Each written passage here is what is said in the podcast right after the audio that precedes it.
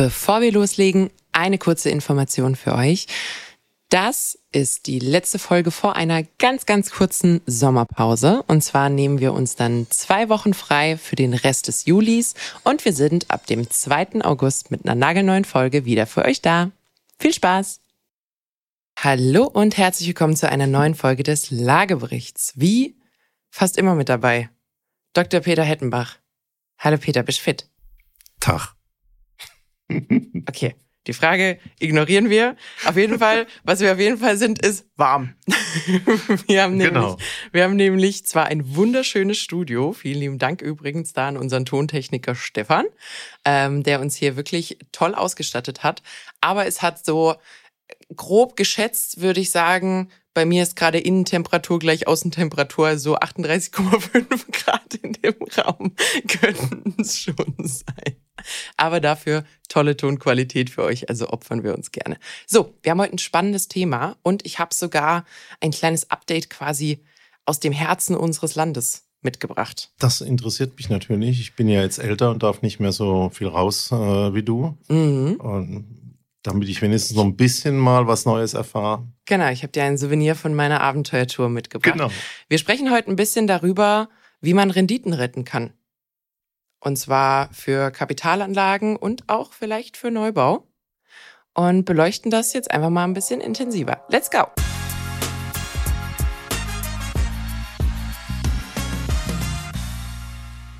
So, Peter, wir sind ja immer mal wieder hier beim Lagebericht unterwegs mit so ein paar Thesen und Theorien darüber, was sich vielleicht zukünftig so tut. Und wir haben ja in den letzten, ich sag mal so vier Monaten wahrscheinlich, immer mal wieder über das Thema Warmmiete gesprochen und darüber, wie man vielleicht das Haus zum Kraftwerk machen könnte und warum das wichtig sein könnte.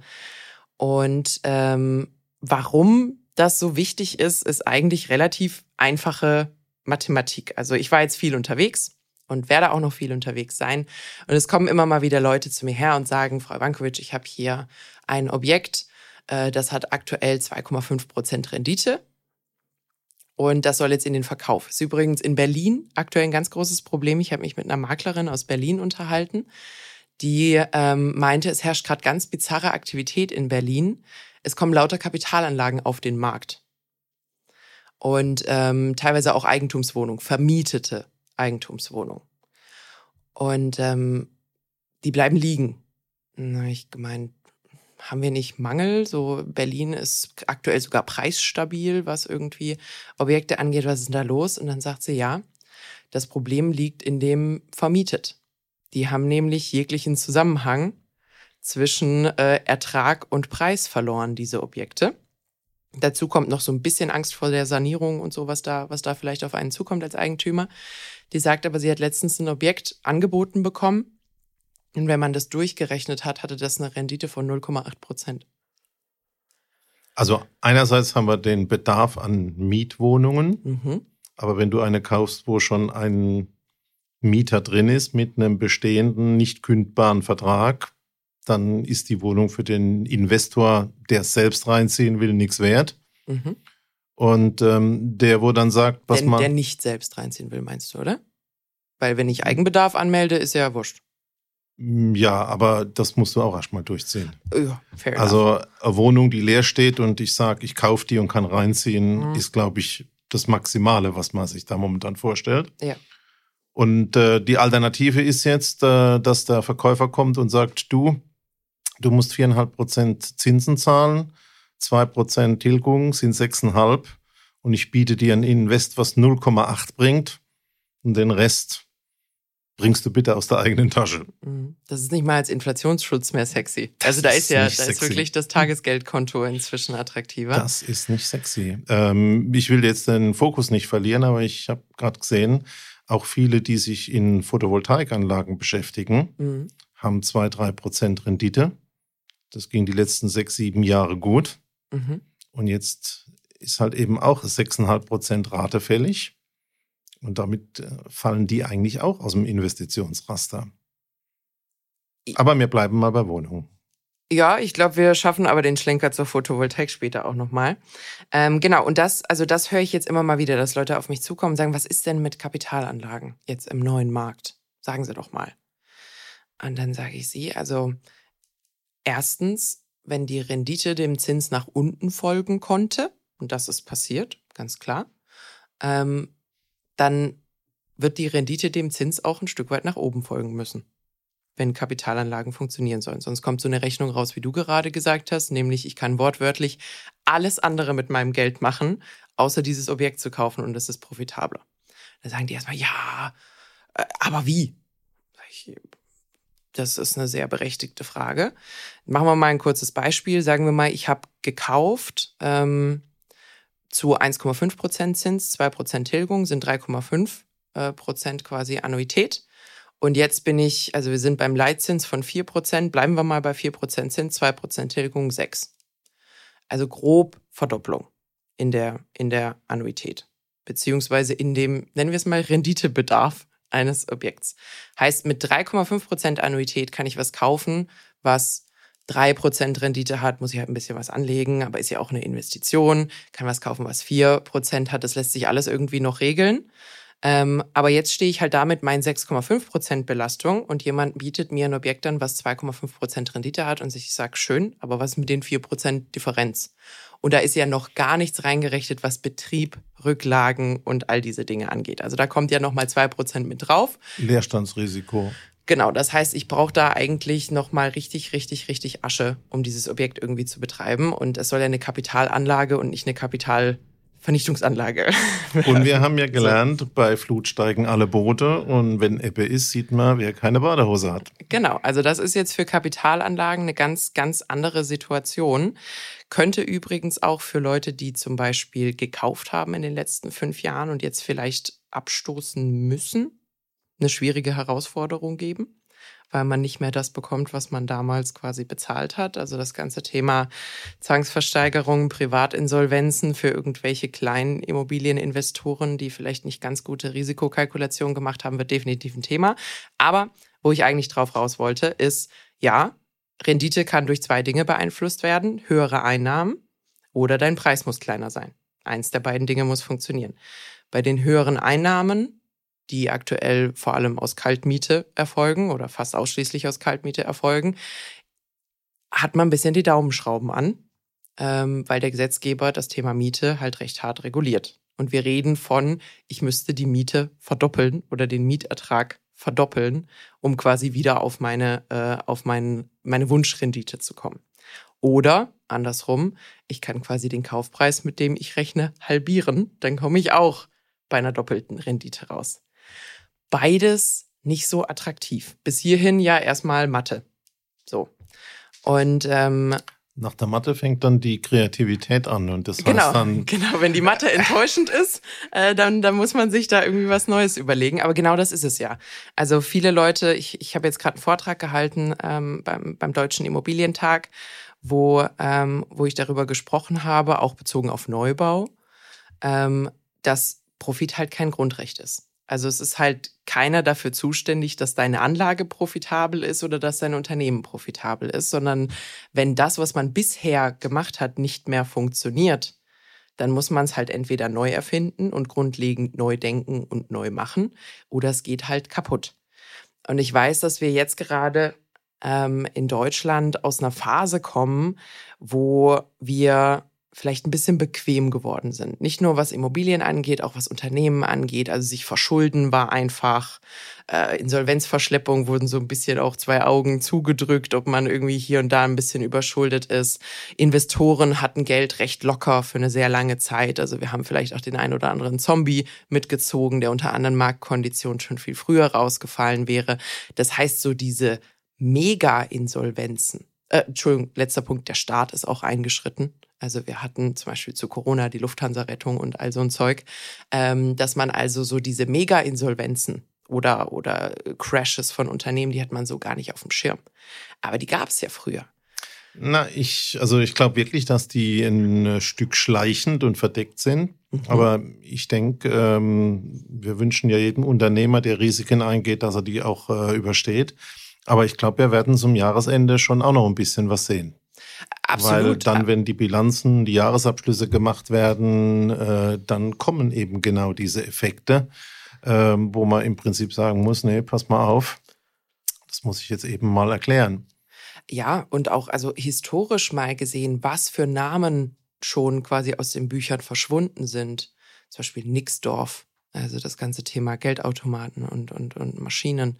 AEG ist auch nur noch als Marke quasi von Bosch betrieben existent. AOL hat mitten im absoluten Zeitalter des Internets einfach quasi den, den Anschluss verloren und die wurde von anderen überholt. Die Bilder, die Kodak-Leute. Kodak äh, mit, mit Filmen, die nicht an die Digitalkamera geglaubt haben, für eine Weile. Äh, Blockbuster, riesige Videothekenkette. Und wie heißt das, die, die Handyfirma Ericsson? Nokia. Nokia, genau. Aber, ja. aber ja gut, Ericsson als, als Tochter von Sony ist auch so ein bisschen, so ein bisschen verschwunden. Die waren ja die waren ja der Shit, als ich so in meinen Teenagerjahren war, so das Walkman, das Walkman-Handy. Also äh, das passiert regelmäßig, dass da, dass da was kaputt geht. Und ich glaube, wir müssen da auch realistisch sein und sagen, es wird auch viel kaputt gehen bei uns in der Branche. Aber ich habe ja vorhin gesagt, wenn das existierende Modell nicht mehr funktioniert, dann muss man halt nach links, nach rechts gucken, ähm, ob da unter Umständen äh, man sich was abgucken kann, vielleicht auch aus anderen Industrien oder was ganz Neues denken, mit dem man weiterarbeiten kann. Na, also ich glaube, der erste Gedanke war ja wohl für viele, ich vermiete jetzt kurzfristig möbliert, komme raus aus dem Mietspiegel und der Mietpreisbremse und kann halbwegs mehr Ertrag machen. Aber das also, bringt mir, das bringt mir ja auch nichts, wenn schon einer drin wohnt. Also ich glaube, dass das insgesamt ein sehr kurz ja, gesprungener Lösungsansatz ist, aber wir sehen das ja. Ja. Wir ja. sehen das ja auch bei unseren Mitarbeitern in Berlin. Äh, solche lustige Ideen gibt's dann, weil den Leuten einfach auch das Wasser bis zum Hals steht und ein Unternehmer dann einfach auch nach einer Lösung sucht. Ja, absolut. Absolut. Äh, ob die Lösung sozialverträglich ist oder nicht, das steht jetzt mal auf einem anderen Blatt. Ähm, wo ich eigentlich hin wollte, ist, wir bleiben mal bei den Profis. Also nicht bei irgendwie jemandem, der sich ein, zwei, drei Anlageimmobilien geholt hat, sondern wir bleiben mal kurz bei den, bei den Profis. Ähm, und habe dann mal so ein bisschen geguckt, es gibt, es hat ja schon andere Unternehmen gegeben und das ist jetzt speziell mit dem Blick in den, in den Neubau, wo die Profitabilität des Kernprodukts kaputt gegangen ist, aber man hat es geschafft, das aufzufangen. Oder vielleicht hat man sogar die Profitabilität des Kernprodukts absichtlich kaputt gemacht, um an einer anderen Stelle quasi langfristig mehr, mehr Geld zu verdienen. Und ähm, da bin ich, also das Erste, was man da, finde ich, immer im Kopf hat, ist der Drucker. Der Drucker. Also du kaufst den Drucker für 59 Euro und die Tinte für 80. Wusstest du übrigens, dass Druckertinte eine der teuersten Flüssigkeiten der Welt ist? Ich hätte mir jetzt noch andere vorstellen können, aber ähm, ist, ja. Es ist, ist tatsächlich so. Also, weil da ist ja so wahnsinnig wenig drin in diesen, in diesen Patronen, auch wenn die recht klobig wirken erstmal. Ähm, also, das ist das Thema, verschenke die Lampe, verkaufe das Öl. Ähm, und der, das beste Beispiel, was auch wirklich eine wahnsinnige Reise hingelegt hat, ist äh, Nespresso. Und die habe ich mir dann mal angeguckt und dachte, vielleicht Vielleicht lernen wir ein bisschen was aus dem quasi äh, nach dem Thema lieber Betrieb statt Vertrieb und dann kann ich da irgendwie hinten raus langfristig noch ein bisschen mehr raus. Bin ich aber gespannt von der Kaffeekapsel in die Dreiraumwohnung. Ich, äh, ja, das ist ein kreativer machen, Sprung. Wir machen mal einen kleinen Sprung. Ähm, du hast doch eine Nespresso-Kaffeemaschine daheim, oder? Ich möchte ohne meinen Anwalt an der Stelle okay, wir machen mich keine, nicht äußern. Wir machen keine Werbung. Ähm, nee, aber die kosten so um die 100 Euro. Also irgendwas zwischen so ja. 80 und 130, je nachdem, wo man die auf, äh, wo man die erwischt. Aber so um die 100 Euro kostet die Maschine. Eine Kapsel, ein Kaffee von der Originalmarke kostet 55 Cent im Schnitt. Es gibt unterschiedliche. Und dann kannst du dir noch die Super Edition Cent. von Starbucks kaufen. Genau, die sind dann die bei 1 mehr, 1,30 Euro. Richtig, richtig. Aber so im Schnitt, so der Standard-Kaffeetrinker 55 Cent. Zwei Tassen Kaffee am Tag, 365 Tage im Jahr, sind glatte 400 Euro. Das heißt, ich habe 100 Euro durch die Maschine verdient, die ich verkauft habe. Das ist mein eigentliches Produkt. Umgesetzt. Umge ja, richtig. Ja, gut. Ich habe 100 Euro Umsatz gemacht ähm, durch die Kaffeemaschine, durch mein eigentliches Produkt. Und da hat ja eigentlich das traditionelle Kaffeemaschinengeschäft einfach aufgehört und hat gesagt, jetzt gehst du zu Chibo und zu Melita und holst dir da halt deinen Lieblingskaffee, da habe ich aber nichts mehr von. Vielleicht mache ich noch sowas wie empfohlen für X-Maschine oder so oder unsere, unser Lieblingskaffee. Aber ich habe da Wir brauchen wirklich bei zwei Leuten 100. 100 Stück am Tag, äh, im Monat. 100 Kapseln. Siehst du mal. Also allein an dir verdient man 50, 50 Euro im, äh, im Monat. Setzt und das mal um. 12. ja, ja, ja, nimmt man ein, wie auch immer. Aber ich äh, weiß, was du man, meinst. Setzt man um. Wahnsinn. Das heißt, da ist halt, da ist, äh, wie meine kleine Schwester sagen würde, da ist richtig Obst im Haus.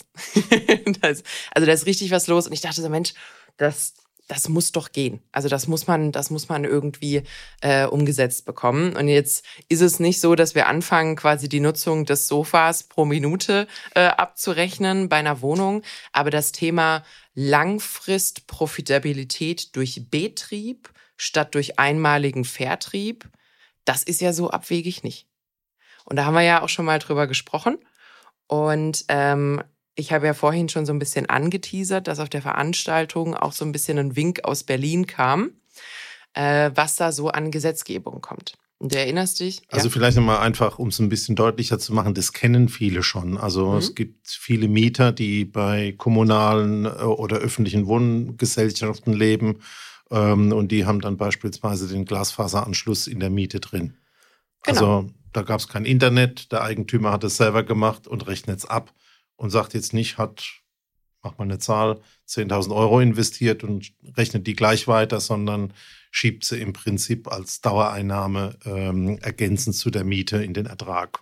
Genau. Das kennen viele. Und jetzt geht es eigentlich darum, das Modell zu optimieren, neue Ansätze zu finden. Genau, weil man muss ja auch ein bisschen mehr Geld verdienen, als das bisher der Fall war. Also es geht nicht nur um ein Offset von Investitionskosten und vielleicht zwei, drei, vier, fünf Euro mehr, sondern man muss es eigentlich schaffen, wir haben ja vorhin gesagt, irgendeine Art von signifikanter Erhöhung der Einnahmen durch diese Immobilie zu. Und ich würde aber an der Stelle auch deutlich darauf hinweisen, wenn es gelingen würde, von der Wohnungswirtschaft zwei, drei oder mehr Einnahmequellen zu finden, wie die Miete pro Quadratmeter, mhm. würde ja auch sozial die Chance bestehen, nicht sein Geld allein mit der Quadratmetermiete verdienen zu können mhm. Und beispielsweise auch dort einen sozialeren Preis zu machen. 100 Prozent. Und es gibt ja natürlich auch Genossenschaften, die keine Gewinnabsicht haben. Für die wäre das auch ein interessanter Ansatz. Also ich bin gespannt, was du jetzt rauspackst. Genau, also auch hier habe ich jetzt nicht das Rad, das Rad neu erfunden, aber du hast jetzt gerade eine, eine wichtige Sache angesprochen und die ist, äh, da besteht Potenzial für eine Win-Win-Situation. Und ich finde auch so in der öffentlichen Wahrnehmung hatten wir lange nicht mehr eine Win-Win-Situation zwischen Vermieter und Mietern, also Vermietern und Mietern. Ich finde, das wirkt vor allem so, wenn man in Berlin ist, sehr stark eins gegen den anderen ähm, wie rum, wie rum auch immer gepolt. Ähm, aber da ist richtig beim Thema Energieerzeugung in der Immobilie ist richtig Potenzial für ein Win-Win. Eins hast du gerade gesagt, nämlich wenn ich mein Geld woanders verdiene, dann muss ich deine Miete nicht dauernd erhöhen. Und dann muss ich mich nicht quasi am Rande des Gesetzes befinden, um da irgendwie zu versuchen, ähm, noch meine Bankzahlungen vornehmen zu können, sondern ich kann, nehmen wir mal als Beispiel, ich habe jetzt äh, meinen Strombescheid bekommen zum Jahreswechsel der sich an der Strompreisbremse orientiert. Also ich glaube 40 Cent knapp. Ich glaube irgendwie krumme 40 Vom Cent. Energieversorger. Vom Energieversorger. Also bei uns heißen die Netze BW oder so genau, bei mir ist RWE, genau. Stadtwerke etc. Richtig. Und ähm, da steht jetzt 40 Cent pro Kilowattstunde, was sehr viel mehr ist als die 26 Cent, die ich vorher gezahlt habe. Also da ist schon richtig, richtig, richtig eine Erhöhung drin. Äh, für mich ist ja egal, weil ich benutze deinen Strom hier. Aber ähm, für andere Bewohner in meinem Haus blöd. So, wenn ich jetzt also meine Baseline, meine neue, und das kommt jetzt gerade auch frisch nochmal in der Presse, dass äh, die viele Forscher grundsätzlich der Meinung sind, dass äh, der Strompreis bleibt. Also, dass wir nicht wieder zu den 26 Cent zurückkehren, sondern sich das definitiv in einem deutlich höheren Niveau wieder einpendeln wird ähm, kann ich ja jetzt als Eigentümer, sagen wir mal, ich stelle eine Photovoltaik auf die, ähm, aufs Dach und biete Mieterstrom an und sage bei mir 35 Cent. Das ist immer noch sehr viel höher als die Margen, die man quasi früher im Markt hatte, wenn man vielleicht für 23 Cent hätte anbieten müssen, um die öffentlichen zu unterbieten. Also da ist hinreichend Geld drin, um äh, das profitabel zu machen. Aber es ist auch für mich als Mieter 5 Cent pro Kilowattstunde macht Spaß. Wenn du, wenn du so viel günstiger bist als, äh, als der Rest, warum sollte ich da Nein sagen? Und da kommt jetzt übrigens mein kleines Update aus Berlin. Wir haben ja nämlich darüber schon gesprochen, das ganze Thema Mieterstrom auch. Und das Fazit ist ja, ja, alles schön und gut. Einige Herausforderungen. Eins ist, ähm, Warmmietverträge sind nicht so gerne gesehen in Deutschland. Ähm, also ich darf als Eigentümer das zum Beispiel nicht einfach einrechnen in so eine Inklusivmiete oder schwierig, sagen wir mal so, es ist schwierig also, möglich. Du hast eigentlich zwei Komponenten. Es ist juristisch schwierig. Ja. Pauschalierte Verbräuche ähm, anzusetzen in Verträgen. Und du hast aber zum Zweiten auch noch das Thema mit dem Finanzamt. Auch steuerlich muss man da genau hinschauen. Da genau. fallen dann Umwelt, äh, Umsatzsteuer, ja, nein und alles Mögliche an. Also das ist schon nicht so einfach. Genau, also das ist Punkt Nummer eins aus, aus der juristischen Sicht äh, des Mietvertrags.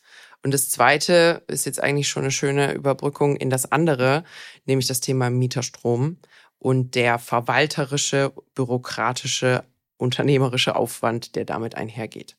Aktuell ist das Thema Mieterstrom noch so komplex, dass es für, ich sag mal, Laien, die nicht irgendwie professionell wirklich in der Immobilienbranche unterwegs sind, ähm, nahezu unmöglich ist oder sie so abgeschränkt sind von den Risiken, die darin, die darin äh, äh für sie quasi noch lauern, dass man davon die Finger lässt.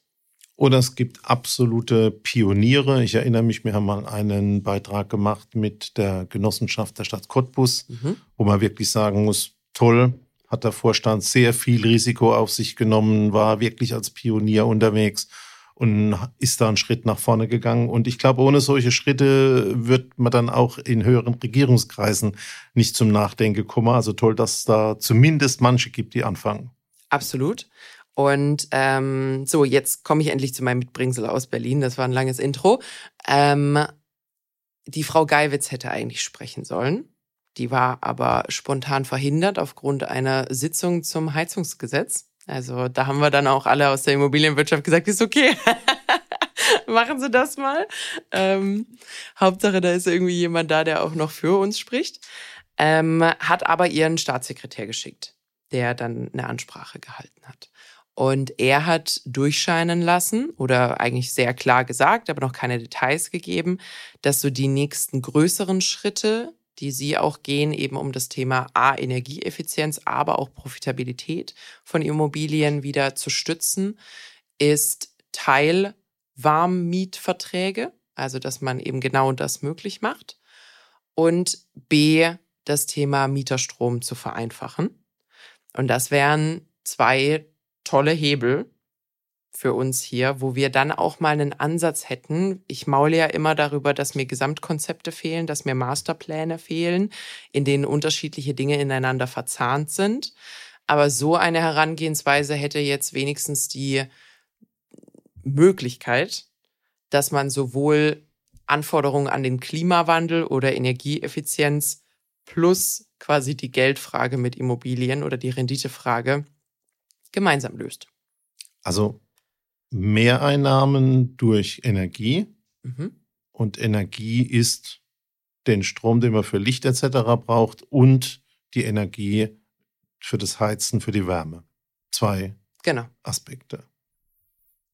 Wenn ich eine PV-Anlage habe, kann ich mir das vorstellen. Da kommt dann irgendwie der Strom nicht aus der Steckdose, sondern aus dem Dach. Mhm. Wird möglichst äh, im Haus verbrutzelt.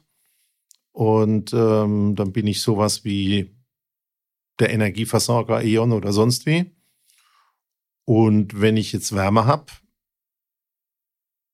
dann werde ich sowas wie die Stadtwerke, die Fernwärme liefern oder so. Wie stelle ich mir das vor? Im Optimalfall, wenn du Strom generierst, dann hast du auch strombasiertes Heizen, wo wir aber wieder so ein bisschen Schwierigkeiten Strom, Strombasiertes Heizen ist ja böse. Weil du das war Gas auch, bis wir es gerebrandet haben, Peter. Nee, also du, du, hast, du, hast natürlich, du hast natürlich recht. Also die Wärmepumpe wird gerade zwar sehr gehypt, hat aber natürlich auch ihre Limits ähm, an, an der Stelle. Ähm, es gibt das ganze Thema Strahlenheizung, was viele von uns als Infrarot, Infrarotheizung kennen. Die sind ja auch früher mal so ein bisschen wie der Bubble Tea in Verruf geraten. Äh, muss man aber sagen, heutzutage nicht mehr, nicht mehr ganz gerechtfertigt. Also auch da hat sich extrem viel getan, die also einfach abzutun als böse, halte ich, halte ich nicht für richtig. Ich glaube aber, solche Modelle funktionieren nur, wenn, wenn man das eben auf Strom basiert umstellt, sofern ich nicht in irgendeinem super effizienten Fernwärmenetz äh, meiner Stadt bin. Aber da wird ja jetzt viel passieren. Ist ja jetzt eine, glaube ich, ganz gute Vorstellung. Ich äh, erhöhe meinen Ertrag durch Wärme, durch äh, Strom und habe noch meine Miete und insgesamt mache ich meine Bank glücklich, mein Ertrag stimmt, ich kann vielleicht in der Miete ein bisschen großzügiger sein, alles toll. Jetzt haben wir aber über diese ganze Thema Heizen, Energie äh, Diskussion natürlich auch gehört, ähm, Fernwärme kommt wieder in die äh, zur Sprache, so wie du sagst. Mhm. Aber vor allen Dingen, ähm, und das würde mich wirklich mal interessieren, sollen ja jetzt alle Gemeinden eine Werbeplanung machen. Mhm. Und in Baden-Württemberg und Bayern ist man schon weiter, da ist man angeblich schon Ende des Jahres soweit und äh, in anderen Bundesländern eben nicht. Und ich glaube, dann stellt sich ja die Frage, ob die Immobilieneigentümer das auch durchziehen können. Weil wenn beispielsweise eine Gemeinde sagt, oh, wir bauen jetzt aber ein Nahwärmenetz oder wir schließen uns an die Fernwärme an, dann weiß ich gar nicht, inwiefern da Freiheit besteht, ähm, zu machen, was man möchte. Womit, Oder ob da in Baugebieten Anschlusspflichten entstehen ja. und etc. Also 100 Prozent richtig. Ähm, und ich glaube, die größte Schwierigkeit, die auch die Regierung jetzt gerade hat, und da ist jetzt mal kurz egal auf welcher Ebene, also es fängt beim Bund an und dann auf Länder- und auf Kommunalebene, ist, die Immobilienbranche ist langsam. Das heißt, wenn ihr Resultate in fünf oder zehn Jahren haben wollt, dann müsst ihr uns jetzt, mit uns meine ich alle, die irgendwie mit Immobilien aktiv werden können, müsst ihr uns jetzt mitteilen, was in x Jahren die Regeln sein werden, damit wir planen können und damit wir anfangen können, dort aktiv zu werden. Und das, das ist, glaube ich, das, was jetzt gerade unheimlich schwierig ist. Also du hast unterschiedliche ähm, Dinge, die gerade so ein bisschen durcheinander laufen und dann weißt du nicht, wird es gefördert, kriege ich vielleicht eins auf die Mütze, also stelle ich mir meine PV irgendwie aufs Dach und habe wahnsinnig investiert und dann kommen die lokalen Stadtwerke und sagen, ich glaube, du spinnst so nicht. Wir haben andere Pläne. Aber es muss halt einfach mal geregelt werden, damit die Leute handeln können. Ähm, und das wird gerade nicht hinreichend gemacht. Vielleicht ist ja was in diesen neuen Regeln zum Thema Mieterstrom und keine Ahnung was drin. Habe ich noch nicht gesehen. Also wir haben ja viele schnelle Entwürfe gesehen in der letzten Zeit. Das stimmt leider. Das stimmt leider. Ich glaube, du hast ja eben gefordert, man müsste mal langfristig eine Sicherheit haben. Mhm. Weil ich würde mich, ich habe es nicht gemacht, äh, war, äh, ich habe keine Pelletheizung eingebaut, aber ich würde mich schon ärgern, wenn jetzt äh, bis vor zwei Jahren Pellet das Nonplusultra super grün war äh, und jetzt ist das Verbrennen von Holz auf einmal verboten. Mhm. Ja, absolut. Also genauso wie, wie man ja durch die, durch die äh, Unsicherheit, was das Thema Wärmepumpen und Sanktionierung bei Nicht-Wärmepumpeneinbau und Co. angeht, äh, wenn man mit Heizungsbauern spricht, gerade das Feedback bekommt, mit, dass die Leute bauen sich gerade absolut in Panik äh, noch, eine, noch eine neue mhm. Gastherme ein. Das ist natürlich nicht Sinn der Sache, aber das passiert, wenn man einen Markt mit Unsicherheit alleine lässt und vor allem halt Eigentümer mit Unsicherheit alleine lässt. Und ähm, da würde ich mir jetzt mit Direktansage nach Berlin. nee, also das, das, das ist das absolut Mindeste, was wir brauchen. Selbst wenn die Konditionen nicht perfekt sind. Aber Planungssicherheit muss her. Das, das ist wichtiger, als dass alles beliebt und alles richtig ist. Besser, äh, wie sagt man, ihr habt doch so ein, ihr habt doch so ein, so ein Sprichwort in Deutschland mit äh, lieber das unbekannte Übel als die, nee, lieber das bekannte Übel lieber als. Lieber der Spatz in der Hand als die Taube auf dem Dach. Meinetwegen auch das. Ähm, also, dass man lieber weiß ich, dass es nicht ganz optimal für mich ist, kann mich darauf einstellen, als dass ich überhaupt nicht weiß, was ist, weil dann kann ich nicht handeln. So in Wann kriegen in wir denn da was hören, zu hören? Er hat uns leider, er hat uns leider keine, keine Frist äh, gegeben. Ich hoffe, das ist auch nicht einfach so eine Blendgranate, weil das Heizungsgesetzthema nicht so läuft, wie man wünscht. Ähm, ich glaube, da ist wirklich Bedarf einfach äh, sowohl bei uns in der Branche als auch in Deutschland als Standort beim Thema Energieeffizienz gucken wir uns mal an, äh, was da was dabei rumkommt. Aber mehr hat er uns noch nicht gegeben. Also ich mache nochmal dein Beispiel mit der Kaffeemaschine. Ja. Die Wohnung, das Haus ist jetzt die Kaffeemaschine mhm. und wir generieren Zusatzeinnahmen zum Beispiel durch Lichtstrom oder durch Heizungsstrom oder Heizungswärme. Mhm. Und ähm, dann gibt's einen Ertrag eins aus Mieten, Ertrag zwei aus dem Strom, einen Ertrag drei aus der Wärme und im Bündel die Möglichkeit, ich sag mal, zwei Prozent Rendite aus Miete auf die fünf sechs Prozent Rendite zu bringen, die man braucht, um einer Bank gegenüber auch ein, wieder einen Kredit zu bekommen.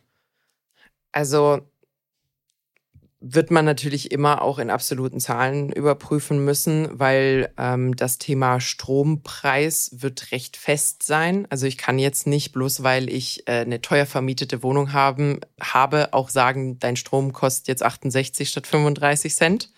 Dementsprechend, je günstiger vermietet das Objekt derzeit ist, desto einfacher ist es natürlich durch solche weiteren Einnahmen die Rendite zu pushen. Das heißt, ähm, ich habe ein Beispiel gerechnet jetzt für, für meinen Vortrag. Da habe ich durch ähm, die Stromgenerierung 3,5, äh, 3,5 Euro pro Quadratmeter zusätzlich verdient. Das heißt, wenn ich natürlich eine existierende Miete von 7 Euro habe, ist das plus 50 Prozent. Das ist also richtig attraktiv. Wenn ich eine existierende Miete von 20 Euro habe, dann sind das Peanuts. Das heißt, da wird es natürlich auch stark davon abhängen, wo bin ich. Also sind es Münchner 2,5 Prozent Rendite, dann wird es sehr schwierig, die signifikant aufzupolstern, um mehr als irgendwie vielleicht 20 oder 30 Prozent. Oder rede ich quasi eher von Objekten, die sich am deutschen Durchschnitt orientieren. Da sind wir bei 7, 8 Euro. Und da ist natürlich richtig was zu holen. Also da kann man 50, 80 Prozent durch, durch weitere Cash-Inflows bei der Immobilie durchaus möglich machen. Jetzt versetze ich mich mal in die Rolle des Mieters. Also du kommst zu mir und sagst, du Riesenüberraschung. Also der Energieversorger, der bisher da war, nimmt 40 Cent. Mhm.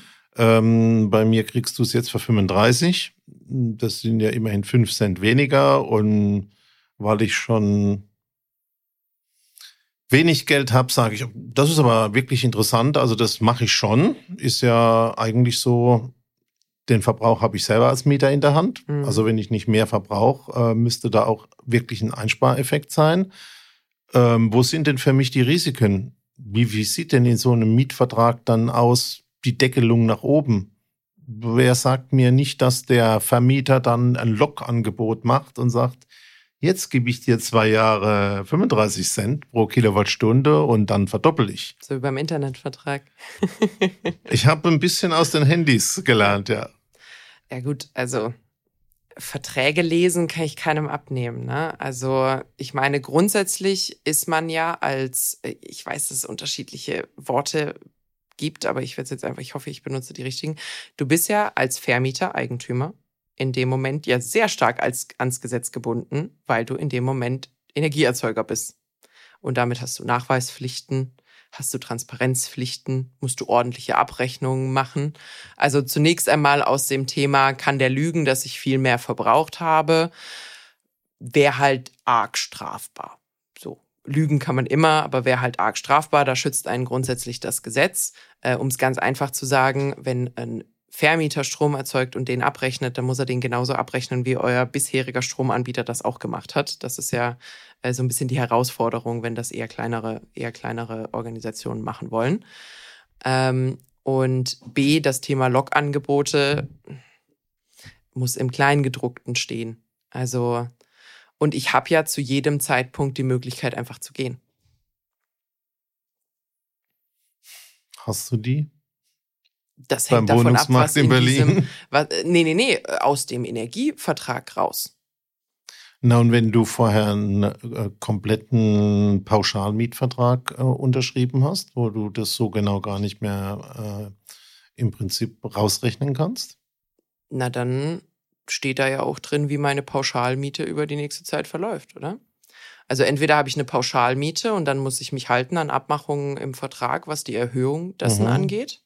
Also meine Frage war jetzt eher in die Richtung, jetzt sind zwei oder drei oder fünf Jahre rum. Ja. Äh, Mietvertrag ist zu Ende. Der Stromerzeuger, nämlich mein Vermieter, also der sind nicht die Stadtwerke, sondern. Du meinst bei Erneuerung des Mietvertrags, also wenn der Genau. zeitlich befristet war, dann bin ich natürlich allem ausgeliefert. Aber das ist ja wie bei, wenn die Zinsbindung ausläuft und keine Ahnung was, wenn ich kurzfristige Bindung haben will, habe ich langfristiges Risiko. Was machst du in unbefristeten Mietverträgen? Ist jetzt deine Antwort, war Mietverträge sind nie unbefristet. Nee, aber bisher, nee, nee, nee, bisher ist es ja nicht erlaubt, unbefristete, quasi solche pauschalen Mietverträge zu machen. Das heißt, der Gesetzgeber noch, je nachdem, was in diesen Teilwarmmietregelungen potenziell drin steht, darf mich ja nicht verpflichten, seinen Strom abzunehmen. Oder liege ich falsch? Ja, ja? ja, es gibt ein paar Ausnahmeregeln. Äh, Es gibt diesen Paragraph 11 in der Heizkostenverordnung, Mhm. der sagt, ähm, erneuerbare Energien dürfen pauschaliert werden. Mhm. Dann darfst du einen Warmmietvertrag machen. Dann heißt es halt 80 Quadratmeter mal Betrag X und fertig Mhm. als Pauschale. Das ist erlaubt, aber Achtung, es ist nur bei Erneuerbaren äh, der Fall. Und in die Details will ich weiter nicht gehen. Aber ähm, es ist also sicherlich noch ein Thema zu klären, was passiert denn, wenn die vereinbarte Frist rum ist, wenn tatsächlich jetzt Preise fallen oder steigen. Das sollte man dann halt schon mal noch drauf gucken und ein bisschen genauer hingucken. Ja, würde ich auch sagen. Soweit aber erstmal der Abriss. Aber finde ich doch eigentlich eine gute Lösung. Ähm, ich habe mich auch gefreut, als ich das gehört habe. Und wenn ich also nochmal bleib, warum funktioniert deine Nespresso-Kaffeemaschine bei mir? Weil ich kein Geld habe, dreieinhalbtausend Euro für irgend so eine Siebmaschine da hinzulegen mit allen Baristi-Schnörkel, die man da braucht. die ich dann viermal am Tag reinigen muss. G- Und, genau. Äh, ja. Ähm, dann bleibt für mich vielleicht noch ein bisschen das, uh, da landet aber viel im Müll. Mhm. Ähm, deswegen kann man auch Nachfüllkapseln machen und so. Aber ich glaube, das ist vom Kern her eine, eine Lösung, die, wenn ich das jetzt sehe, gerade im Bestand, wo günstigere Mieten sind, eine sehr effiziente Möglichkeit sein könnte, den Markt zu beeinflussen. Und auch Positiv zu beeinflussen. a- absolut. Ähm, und was ich, was ich sehr mag an, an, der, an dem Nespresso-Thema, ist, dass es extrem zielgruppengerecht ist. Also wenn du dir auch so den demografischen Wandel anschaust, sagen wir mal damals äh, oder, oder vielleicht auch vor, vor 50 Jahren, da hast du ähm, Eltern gehabt und vielleicht zwei Kinder so im, im, im Schnitt im Haushalt. Die sind auch recht lang wohnen geblieben, weil man war viel, viel länger regional irgendwie verankert, auch was das Studium und Co. anging unter Umständen.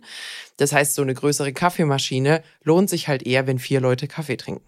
So, was mache ich mit einer gigantischen Siebträgermaschine, die einmal morgens um 6.30 Uhr eine Tasse Kaffee rauslässt? Das heißt, natürlich hole ich mir so eine kleine, pragmatische, praktische äh, Maschine, wo ich ein bisschen Wasser einfülle und einen Knopf drücke. Und ich glaube, dieser Convenience-Faktor und dieses Kenne das Bedürfnis deiner Zielgruppe und passe dich entsprechend darauf an, ist, da ist richtig viel Potenzial drin, ähm, wo man dann einfach sagt, okay, ich habe nur noch eine Rechnung, die kommt vom Vermieter. Ich muss mich nicht mit drei unterschiedlichen Leuten irgendwie äh, rumkämpfen für Strom, für Gas, für Heizung, und für also Miete, für Telefon, für Internet, für keine Ahnung was. Anmelden, abrechnen, alles Igitt. Genau, genau. Und ähm, ich glaube, da ist, da ist schon sehr, sehr viel Potenzial, wo man es Leuten dann auch einfacher machen kann, umzuziehen. Man hat eben, du hast gerade gesagt, diese ganze Anmelde, Abmelderei nicht. Wer mal versucht hat, einen, äh, einen Vertrag beim Internetanbieter zu kündigen, das ist gar nicht so einfach, äh, wenn man da mal raus will. Und ich glaube, da ist, da ist schon sehr, sehr viel Bedarf in der Zielgruppe drin, der, den es noch gilt zu beantworten. Und da bin ich mal gespannt, was die Industrie Alle liefert. unsere Leitungen sind belegt. Ja, genau. Oder sie gehen Sie, gehen Sie bitte auf unsere Website, merken Sie Ihre Kündigung vor und danach müssen Sie diese bitte telefonisch über unsere Hotline bestätigen. Aber, Aber ja, ich glaube, wir haben soweit. Ich habe noch eine tolle Erkenntnis gewonnen jetzt. hau raus. Ich habe ja zwei Söhne. Und früher habe ich ja auch Vorträge halten dürfen. Jetzt darfst du die erhalten. Mhm. Und da habe ich immer erzählt, weil das statistisch richtig ist, die Kinder bleiben ja zunehmend länger im Haushalt. Müssen Sie? Nee, es Und, ist, ja, es ist ja äh, nicht, weil Sie Ihre Und Eltern bei so Söhnen haben. ist es nicht selten, dass die bis 35 zu Hause sind. 35.